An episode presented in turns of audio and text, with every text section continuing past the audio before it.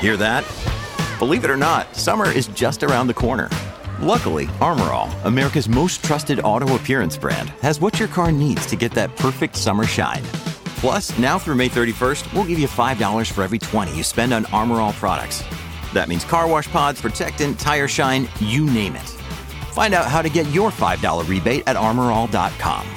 Armor All, less work, more clean. Terms apply. Get ready for the greatest roast of all time the Roast of Tom Brady, a Netflix live event happening May 5th. Hosted by Kevin Hart, the seven time world champion gets his cleats held to the fire by famous friends and frenemies on an unforgettable night where everything is fair game. Tune in on May 5th at 5 p.m. Pacific time for the Roast of Tom Brady, live only on Netflix. When you need mealtime inspiration, it's worth shopping Kroger, where you'll find over 30,000 mouthwatering choices that excite your inner foodie. And no matter what tasty choice you make, you'll enjoy our everyday low prices, plus extra ways to save, like digital coupons worth over $600 each week. You can also save up to $1 off per gallon at the pump with fuel points. More savings and more inspiring flavors make shopping Kroger worth it every time. Kroger, fresh for everyone. Fuel restrictions apply. Mary redeemed a $50,000 cash prize playing Chumba Casino this year. I was only playing for fun, so winning this was a dream come true. Chumba Casino is America's number one social casino experience. It's serious fun. With over 80 casino style games to choose from, you too could win life changing amounts of cash. Be like Mary. Log on to chumbacasino.com and give them a whirl. That's chumbacasino.com. No purchase necessary, void or prohibited by law. 18 plus. Terms and conditions apply. See website for details. The voice in the preceding commercial was not the actual voice of a winner.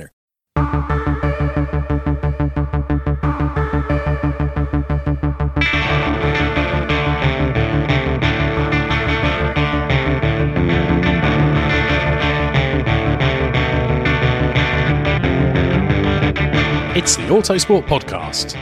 Daniel Ricciardo blows the F1 driver market wide open. We explain his shock move to Renault.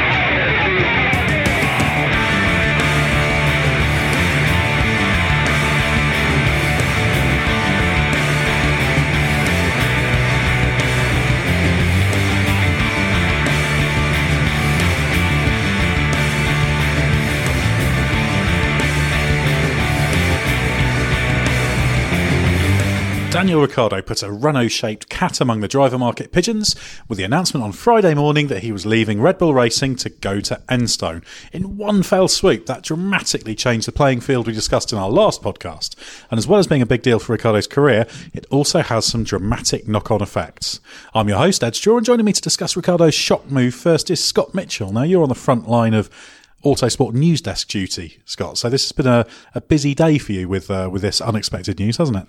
Yeah, I'm, I've been uh, I've been charged with uh, with talking way too much today. There's there's going to be far too many examples of of my voice and also my face being broadcast on this topic and other topics as well. One thing I would like to pull you up on very quickly based on that intro: um, a Renault-sized cat amongst the pigeons. Is that a cat that is the size of a Renault Formula One car? Is it shaped like a Renault? Was Formula it Renault One sized or It's Renault shaped? That's I think I correct. said Renault shaped, yeah. So so It's a yellow pigeon. So but but it's um it's to scale. So cat sized and shaped bizarrely like a Formula One car. Well, a Formula One team is a lot bigger than a driver. So, Oh, you mean so- Renault team? We were imagining a Renault car shape. Ah, okay. Well, I, I, ah, okay. yeah, I'd, that's- I'd, okay. yeah, I- I'd consider that. I consider the the cat represents the whole team, and the pigeons represent the drivers.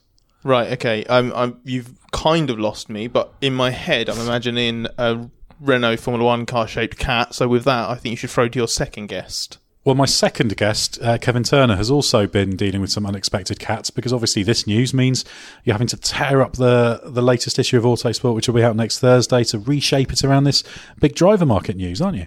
Yeah, it's quite exciting. It doesn't happen very often with the magazine. Um, obviously, you've got either the Grand Prix that we focus on or uh, quite big articles and features that, uh, well, people like you and, and Scott Wright, of course, Ed, um, you know, with a long lead time. But every now and again, you get, an, you know, hopefully a nice, exciting story like this that uh, means you you know you can't ignore it. We've uh, we've got to delve into it. Kev, do you ever have any of those moments on a Monday where you're fearing something breaking and you have to go? What's the what's like a really old school mag expression? No, we've got to pulp the cover. We've got to pulp the cover. Is that something you've ever thought about saying? Has anyone indeed ever said pulp the cover at Autosport?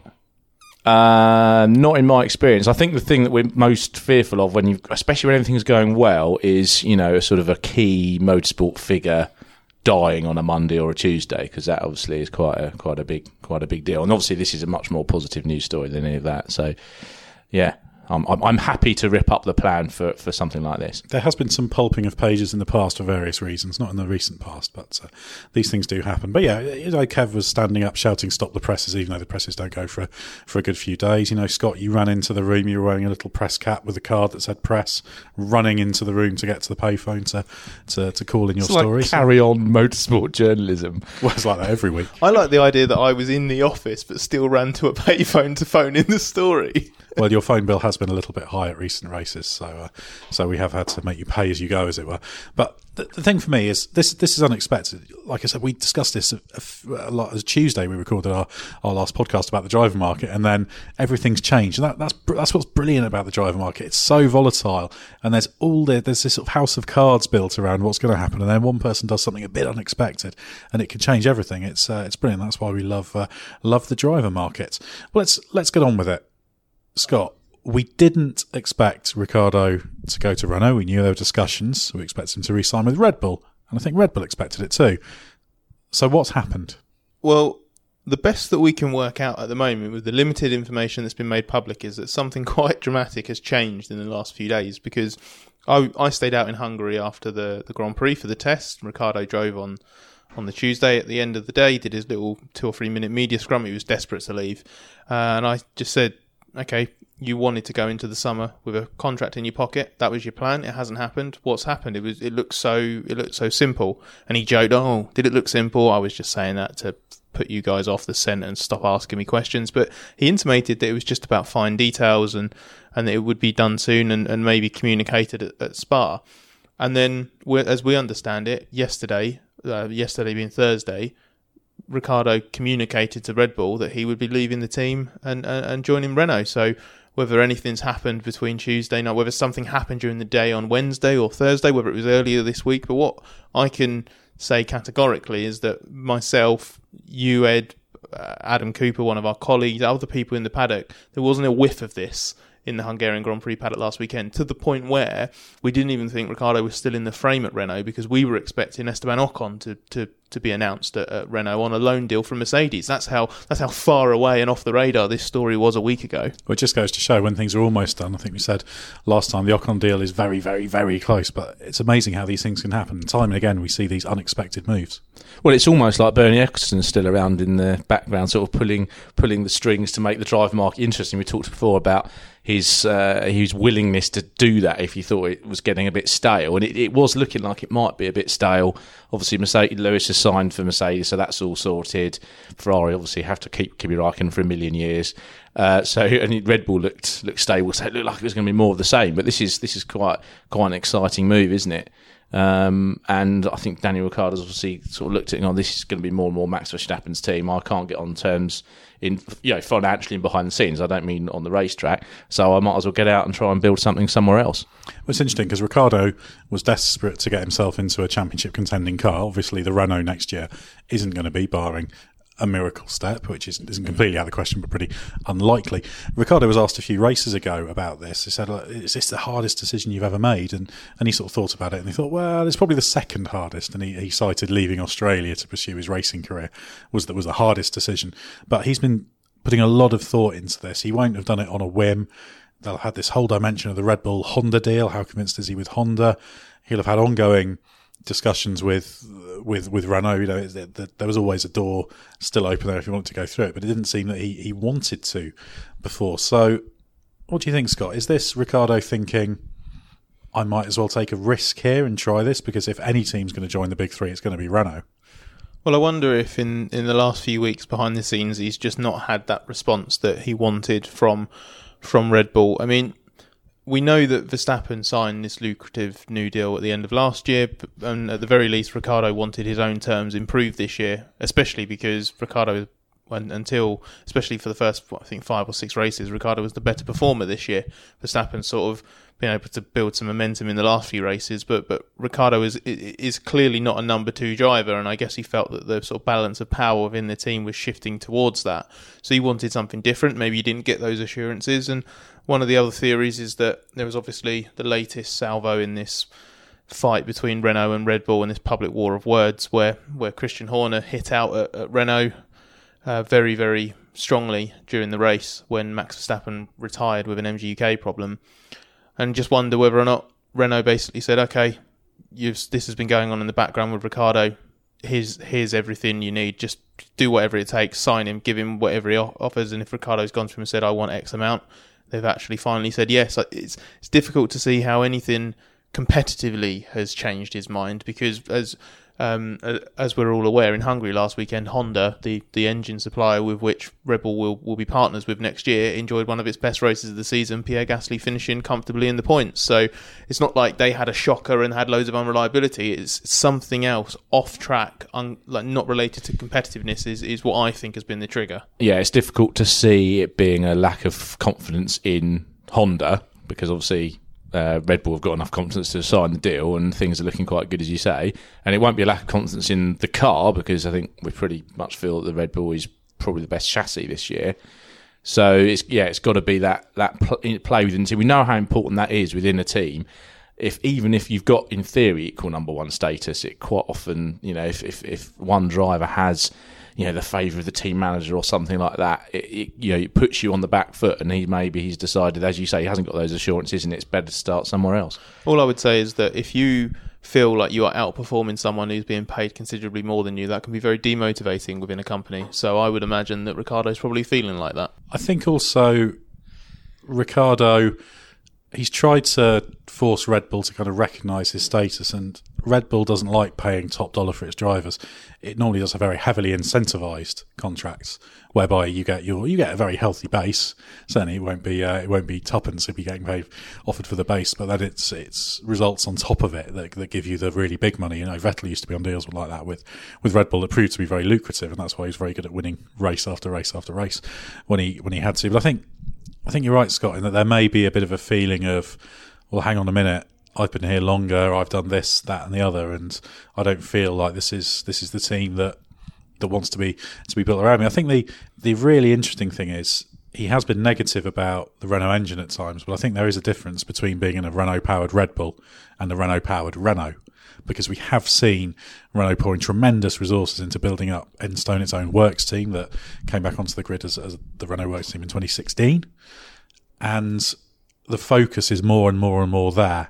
So maybe if he's not in, he's not convinced with the, the Renault customer engine deal, he might be a little bit more positive about about the works deal. And that might also tell us something about the Honda engine. So I know you said Kev that it wouldn't have been that he's massively unimpressed with the Honda engine, but if he's if he's not seen enough from it, from what he's been told, and when they first signed the deal, he said, I'll have to understand from the team where it's at. That will have, have played its part. Certainly, if he thought Red Bull Honda was going to be winning races next year, I'm sure he'd have stayed, even if the terms weren't quite what he wanted, because what he wants more than anything is to have a championship contending car. But but as you said a, a bit earlier, Ed, barring a miraculous step, he's not going to have that next year. And according to Renault's own time frame, he's not going to have that the year after as well.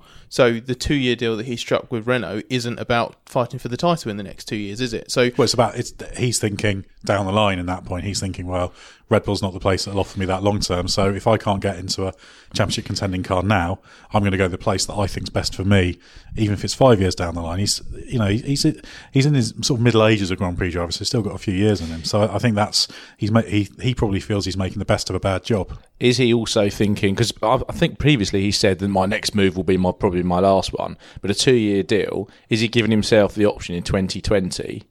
To see how Renault's going. Are they looking like they're going to be doing what they were doing in the mid 2000s with Alonso and fight for a championship? Or has Lewis Hamilton just announced his retirement and Mercedes got a free drive going, uh, a free seat going, and I could maybe jump into that? But that, of course, is relying on the fact that he would be head of the queue for that, which is a very debatable point.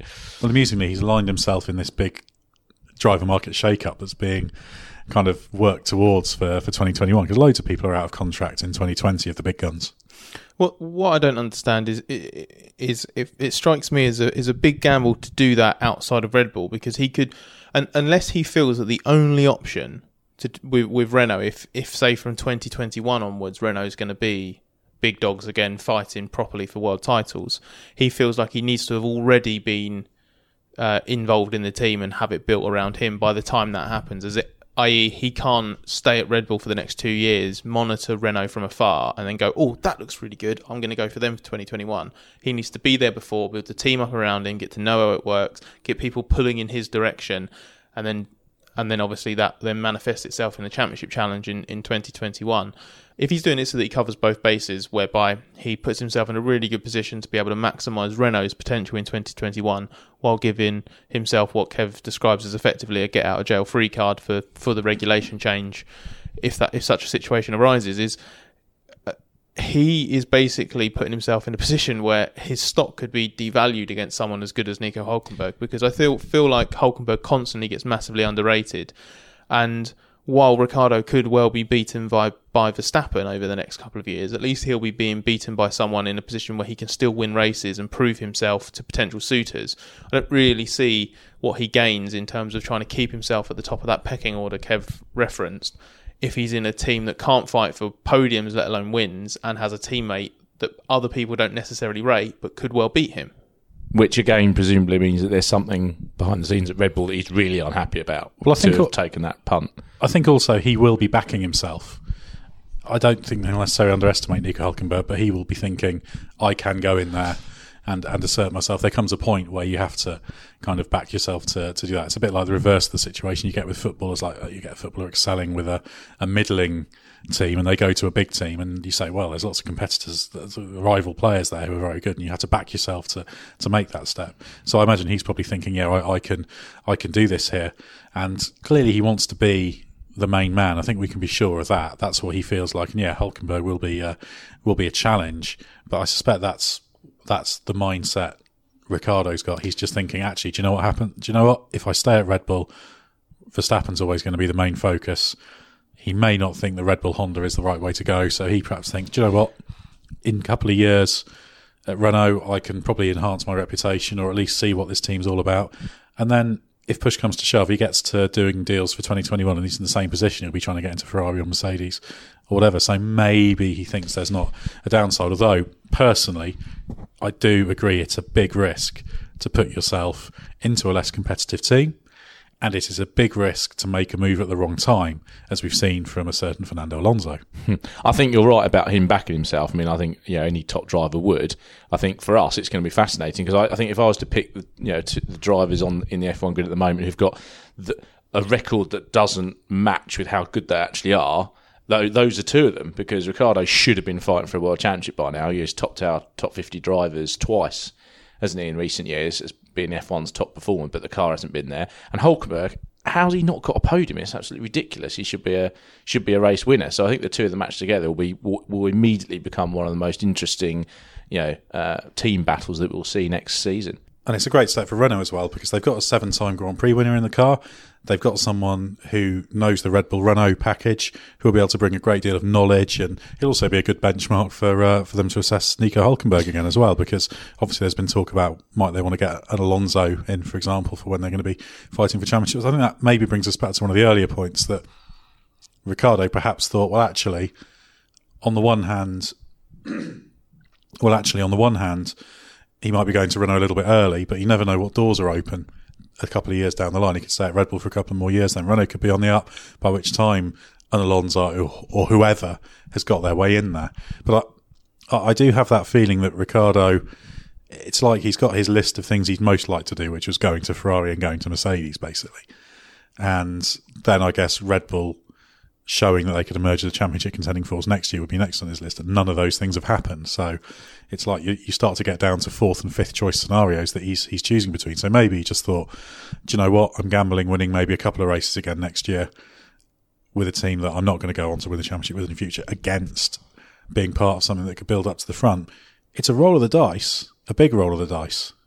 One one thing I would say is um, if you if you don't change the input, then the output doesn't change.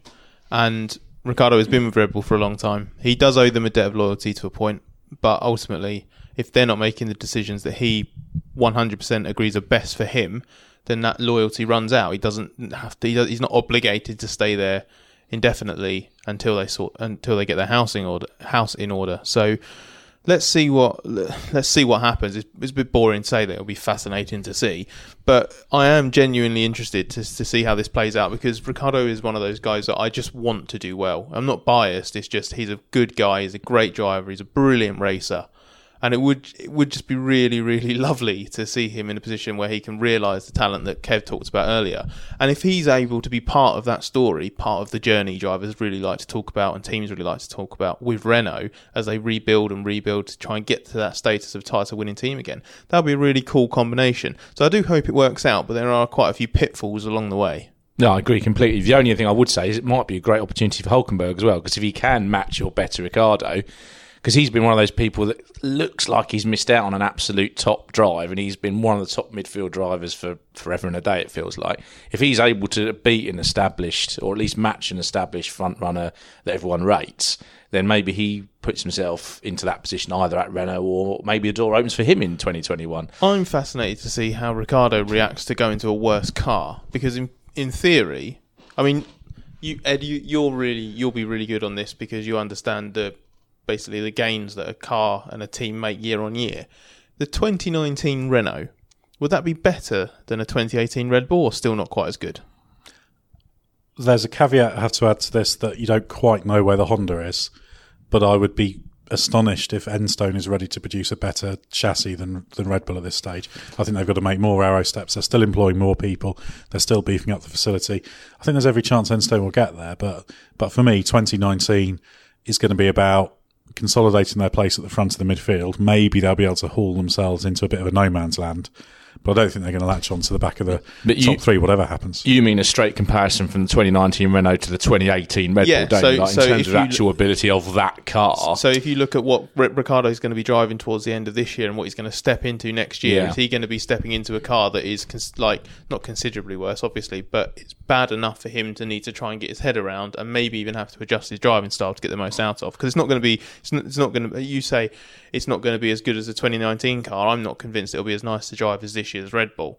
So well, the, the, I'm really the, interested to see how he adjusts to that challenge. The waters are muddied a little bit by the aero changes to the front wing, very true, which will cut on downforce anyway. So that might help him to get into the right mindset to adapt. But you're right, you know he'll he has always driven when he's driven for proper F1 teams. He's driven for Red Bull run teams. HRT was a was a struggling That's team. a vicious attack on HRT yeah, there HR, from Ed Straw. HRT was a struggling team when he went there. Ricciardo is young enough and still hungry enough, banging the table, um, that that he'll get over that. It, it, the people that struggle when they step down in cars are the people that are kind of getting towards the end of their career. They're trying to string it out a bit longer. They drop down a peg or two, and then they go, "Oh, actually, I can't really be bothered." And they sort of tug round and maybe score a few that, points. That's, that's very true. He's not going to be like that. He's massively motivated. I remember him after Monaco uh, last year, where he was robbed of victory, and he said, "You know, the time's not on his side. He needs to get into a championship winning car." So he's been feeling that drive to get himself into a, into a good position. So I think, yeah, he still does want to want to make a success of it. I, I think he's intelligent enough to have gone into it with his eyes open at Renault, but inevitably there's only you can only know what you know, and it's going to be a new a new challenge for him. I, do think the interesting thing is what it says about Honda because I think it suggests he, he's never said anything overwhelmingly positive about Honda. He's had ample opportunity since that, that deal was finalised and since it was announced that Red Bull would have Honda engines to be very effusive about it. He's always been a bit equivocal, so I wonder whether in his mind he's going, I don't like the look of this. I, I don't think this is going to do it because remember, Red Bull for that two year period they have got a window of opportunity. They can have the Honda engine for a couple of years. They can still work in the background on what they want to do for 2021. There's still hope that if a new manufacturer comes in, they'll be the ones who will benefit from it, say a Porsche or someone like that. So I think Red Bull and Ricciardo are in slightly different positions. What I would say about that is that there's no reason for Ricciardo to have been particularly positive about Honda for two reasons. First of all, um, it obviously helps him from a negotiating point of view if he isn't overwhelmingly positive in public, which suggests an element of doubt. So it's obviously Red Bull, come on, give me a bit more to convince me to stay. And the other thing is that that by contrast, Verstappen was being positive, but Verstappen's not got a choice. He's married to the project, so he he kind of he can't criticize it. I just feel like Ricciardo had no reason to, and actually was probably to his benefit to not talk it up at the time. Yeah, but yeah, you're but, right. But, but the fact he's done that combined with turning his back on it. No, absolutely. That, that suggests yeah, yeah hmm. no, but I just think at, at, the time, in the context of when he was not making those comments, I didn't. I, I considered that at the time what you're saying now, but I, I kind of dismissed it. I think you're right that there are question marks over Honda. Honda knows that it's under pressure next year because it's going to have absolutely nowhere to hide. It thought it had nowhere to hide with. Uh, with McLaren, but even less so with, with, with Red Bull. So need to um, need to see what they actually come up with. Maybe maybe Red maybe Red Bull have sort of embellished a little bit on on their positivity over Honda and Ricciardo's seen through it. It's difficult to say, but he, he's obviously at some point that package, that offer, that option for next year, and everything that comes with it. He lost faith, didn't he? So some something has something has triggered it. It's great that he's doing it because it's a really brilliant talking point ahead going into next season. It's going to be a great storyline next season. It's really good to shake up the driver lineup at the front because it didn't look like that was going to happen. So that's, that's really positive from that perspective. So well done, Dan Ricciardo. I suspect he'll have done it for career reasons rather than to keep us. us all entertained. Mm-hmm. But uh, you never know. He's a bit of a showman. It's not just about Daniel Ricciardo though. So the knock-on effects are this: one, there's a vacancy at Red Bull Racing. Two, we presume Esteban Ocon, who was very, very close to a deal to go to Renault, that was almost done, isn't going to go to Renault because Hulkenberg's locked in. And then there's all sorts of other interconnected drivers. Carlos Sainz, contracted to Red Bull, contender for the for the Red Bull Racing seat. What's going to happen to him? How does that change the thing? We know he's out of Renault now. But what about McLaren versus a Red Bull option versus a Toro Rosso possibility as the last resort? There's all sorts happening. I like this because what you've you basically want us to discuss the uh, the knock on for Ocon, don't you? Yeah, I can see you very much excited. Uh, right, you need to be silent for the next ten minutes. Sit in the corner, Scott. Ed and I will continue until you've realised what you've done. Obviously, the, the, the, the, chief thing is who replaces him, isn't it? And if I can put you two on the spot, I'm going to move from guest to anchor in, at this point. Uh, Kev, uh, Ed, who would you pick to replace Ricciardo at Red Bull? Go on, Kev. No, don't see, even think. Don't even think. well, my, I'll, I'll be honest with my initial my initial don't thought was say Stirling Moss Nick, or Nick Tandy. Well, now that's a different podcast. We'll do a spin off. Um, uh, my initial thought was it would obviously be Sainz. Obviously, we've you know that he's not the only option. It might not even be the prime option, but he's the one that sort of done and en- enough, I think, to earn a chance to, to, to give it a, sh- a shot. Obviously, the problem there is will he work with Verstappen, history, blah, blah, blah. But he, he, in terms of what he's done on track, he would be probably the first one that comes to mind. Ed Straw? Yes, Sainz is a very obvious plug in and play option. He's got a lot of experience. He knows what he's doing. He's known to Red Bull. However, Pierre Gasly at Toro Rosso has been doing a good job. His high points have been very good this season. I'd like to be certain he's able to deliver the consistency. But he has a big advantage in that he's got a year of day to day experience with the Honda Power Unit package. That's quite a big deal because although Red Bull and Toro Rosso will have communicated extensively and there'll be enormous exchange of information, Red Bull have been watching very closely. Gasly has all that that knowledge of living it, breathing it, every every corner, every problem, every every little patch in the engine power curve that's not quite there. He will know it he will understand it, and that's not essential for Red Bull to have. But I suspect when they look at the fact they've got a driver, admittedly only with one season and five races under his belt, he'll have at the end of the year. So about as many as Verstappen had when he stepped up to Red Bull. Exactly, exactly. Almost uh, maybe maybe uh, be one more, wouldn't it? Because he had uh, a season four races. Can't remember what what the total is for the uh, relative seasons, but they'll think, well, actually, we can plug that driver in. We know he's a good fit. He's similar to Ricciardo in that he's quite an effervescent, sort of enthusiastic likable character. So I think he'll fit in well in that regard. Verstappen and Sainz had their problems, pretty serious problems, when they were together at, at Toro Rosso, and I remember that. Plus, as uh, they've had there's an excellent piece by uh, Ben Anderson on Autosport.com in the Plus subscriber area, explaining how Sainz has put himself in a very difficult position by forcing his way out of Red Bull on loan into Renault, and that, that's left a little bit of a sour taste in the mouth. And it's unfortunate for Sainz when you think about it, really, because had he stayed at Toro Rosso, you'd be saying, yeah, he's the logical choice. He's got the experience. He's got a year with the engine. In you go. But by taking this understandable punt on Renault, he's actually shot himself down potentially in terms of the perception for, for Red Bull. I mean, we understand that Red Bull are leaning towards Gasly, but it's very, very easy for them to feel to lean towards doing that in that situation. Then when they're confronted with it, they might think, "Oh, actually, is Sainz the one with the experience to to slot and do that?" Because we know how good Sainz is. But I personally, I probably would go for Gasly. I think that Honda experience is important, and I, I just always like promoting the uh, promoting the the impressive rookies. If I had to say who I thought they would go for, I'd, then I would agree with you. I would, I'd go for Gasly. My, my only, con- if it's a concern, perhaps not the right word, but is I feel like Gasly's just doing what we've seen Sainz do a year or two ago at Toro Rosso. So peak's really good, but what's his overall level on the days that the Toro Rosso isn't that great? What, yeah, how much is he getting out of it? I'm not saying he's not doing a great job, but we're not really sure. As we know, Sainz can be a really consistent performer and has probably earned the right of a top drive first, but obviously that's not really how it works. And I think probably for all the reasons you've just said, probably the primary one being the Honda link then Gasly was is, is probably number one choice. Any wild cards you care to throw in, Scott? Well, I've made the case, as you mentioned, the Autosport Plus area on autosport.com. Um, I've made the case for Fernando Alonso. I don't necessarily think it, oh, that'd be awesome because, um, well, two main reasons. One, he's an incredibly political performer, isn't he? And he's just divisive as hell. So why would Red Bull want to go there when they've got Verstappen in the team? Because that would just be fireworks. And the other is obviously Honda because Alonso and Honda didn't have a great relationship. Alonso Alonso took shots at Honda every which way possible when they were together. Um, but two things for me. One is you talk about plug in and play options, Ed. There is no better plug in and play option in the paddock than Fernando Alonso. Uh, absolute top class performer, two time world champion, and as we've seen this year, still capable of doing the job, not losing any motivation. And the other thing is he's available he he's on the market for next year. He hasn't made a decision about whether he wants to continue. If he doesn't want to continue because of the situation with McLaren, the situation with Red Bull might well change his mind if he feels he's got one last shot in a top car in a top team.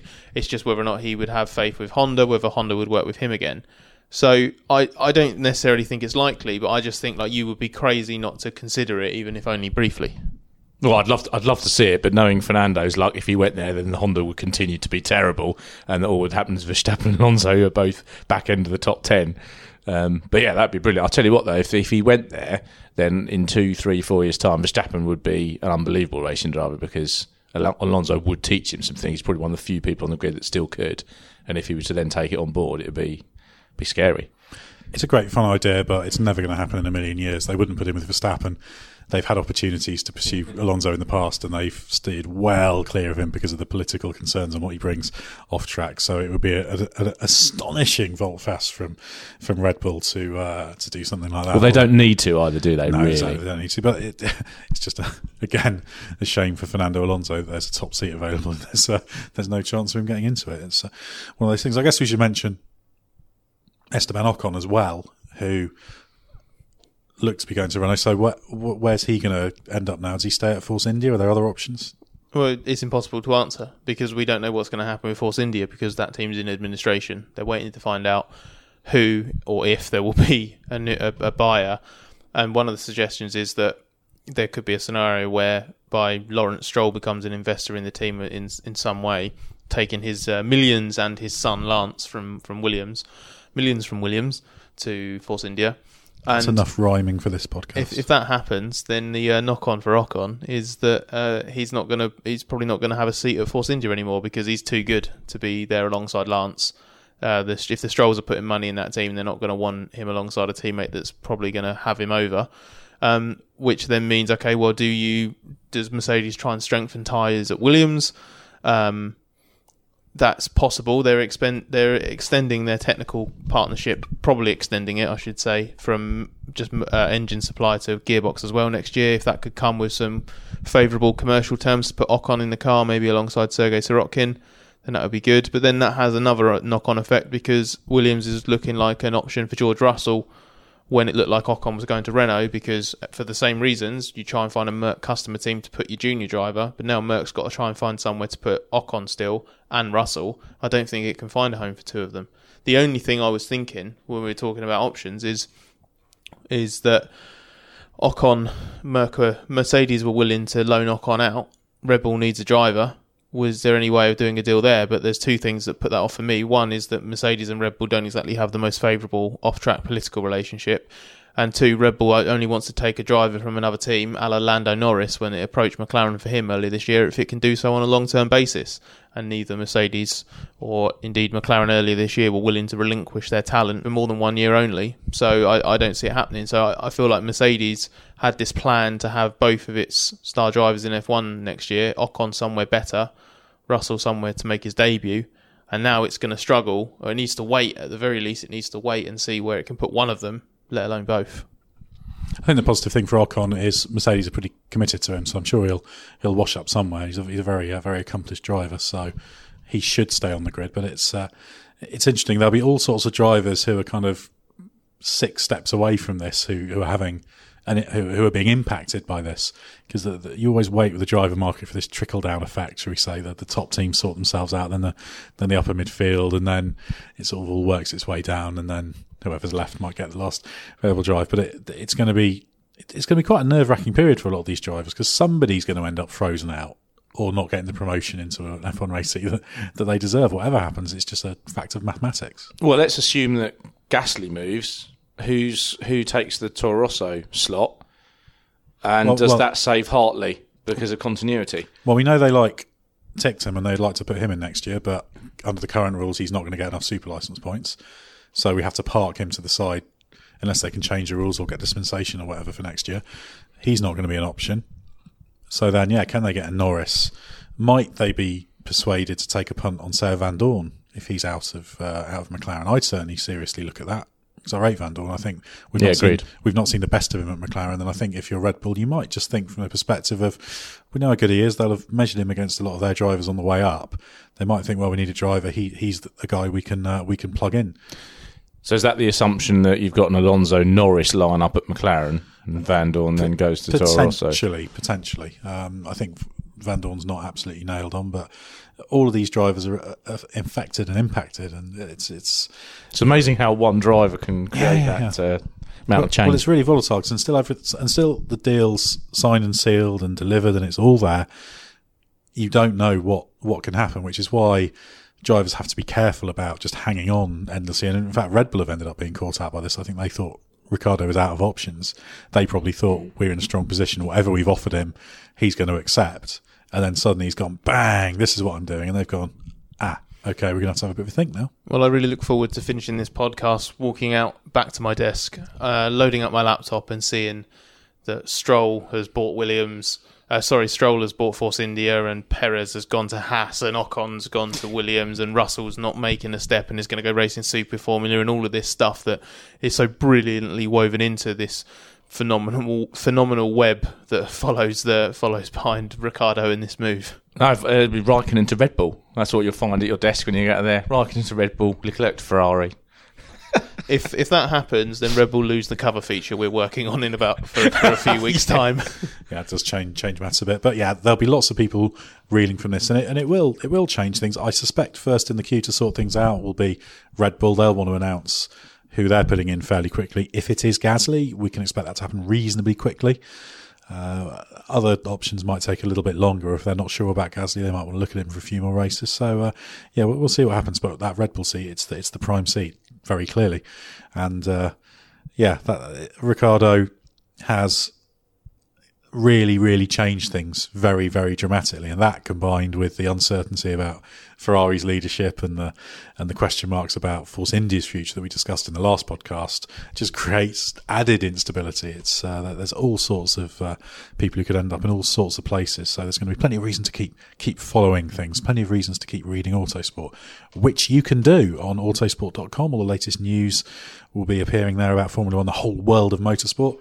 Also, our Plus subscriber area, where we'll have in depth features all about all manner of topics from our star writers. Check out Autosport magazine out every Thursday. The current issue on the shelves is the Hungarian Grand Prix report issue, and then next week we'll have all sorts of in-depth coverage of, of the Ricciardo to Renault move, what that means. Can they give him a car to fight for the championship down the line? And please also check out sister titles F1 Racing, the monthly magazine, and motorsport.com. And if you like this podcast, please give us a review on iTunes or wherever you uh, download it from. Ideally, a positive one, but uh, you can give us a you can give us a negative one if you like, or even a in between one if there's a few things you'd uh, you'd like improved. And also, please uh, share on social media. So uh, tell your friends about us. Thanks very much for joining us. We'll be back soon with another Autosport podcast.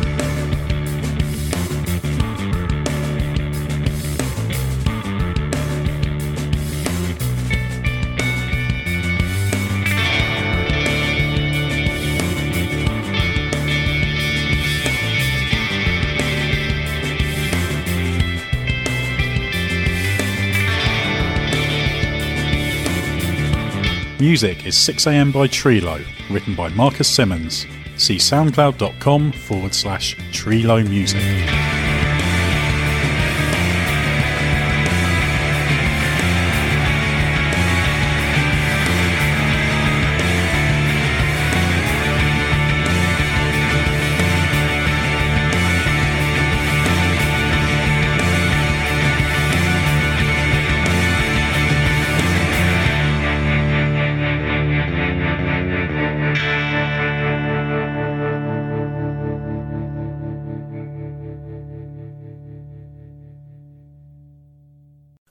Mary redeemed a $50,000 cash prize playing Chumba Casino this year. I was only playing for fun, so winning this was a dream come true. Chumba Casino is America's number one social casino experience. It's serious fun. With over 80 casino style games to choose from, you too could win life changing amounts of cash. Be like Mary. Log on to chumbacasino.com and give them a whirl. That's chumbacasino.com. No purchase necessary, void or prohibited by law. 18 plus. Terms and conditions apply. See website for details. The voice in the preceding commercial was not the actual voice of a winner.